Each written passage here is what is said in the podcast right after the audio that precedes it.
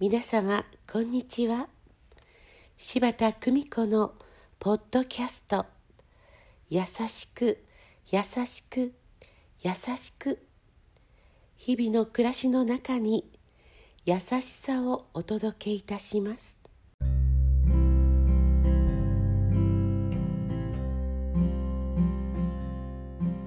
見取り市柴田久美子でございます。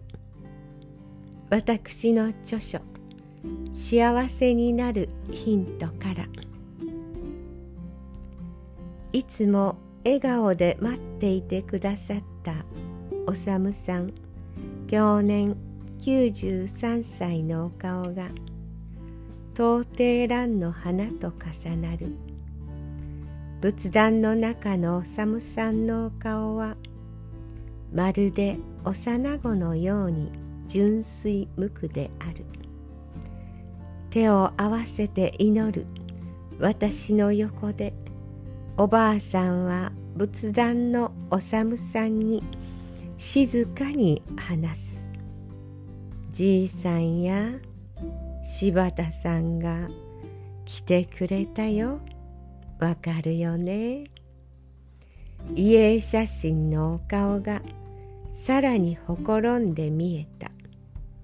おさむさんは手をしっかりと合わせ足をきちんと立てて村は土葬なので館に入る時必ず足を立てて入れる。旅立ちの準備を自らして隣に眠るおばあさんも知らないうちに亡くなられた。朝おばあさんが「起きようかね」と声をかけた時おさむさんの旅立ちを知ったとのこと。その日までおさむさんをほとんど診察したことのない村の医師は一言。大往生でしたと手を合わせた。ほんの数日前の訪問の時一りぼっちの居間でせんべいの缶を枕に呼びかけても夢の中だったおさむさん。それはまるで誰かと話しているかのように笑みすら浮かべておられた。私の呼びかけに気づくとうっすらと目を開けまたすぐに目を閉じ遠くの世界に入られる。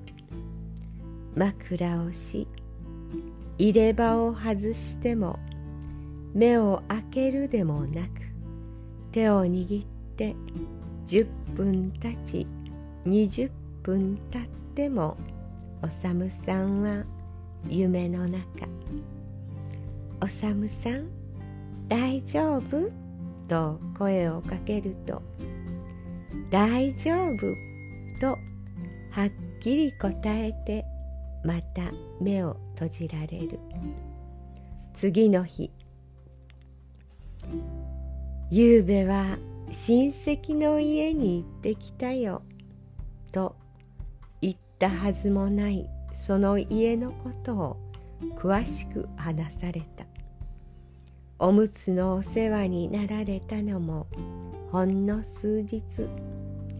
いつも感謝の心でよく動き言葉少なく笑顔であればこんなにもたやすく次の世界に入れることをその身をもってて教えてくださったおさむさんに感謝でいっぱいどうぞ皆様素敵な時間をお過ごしくださいませ。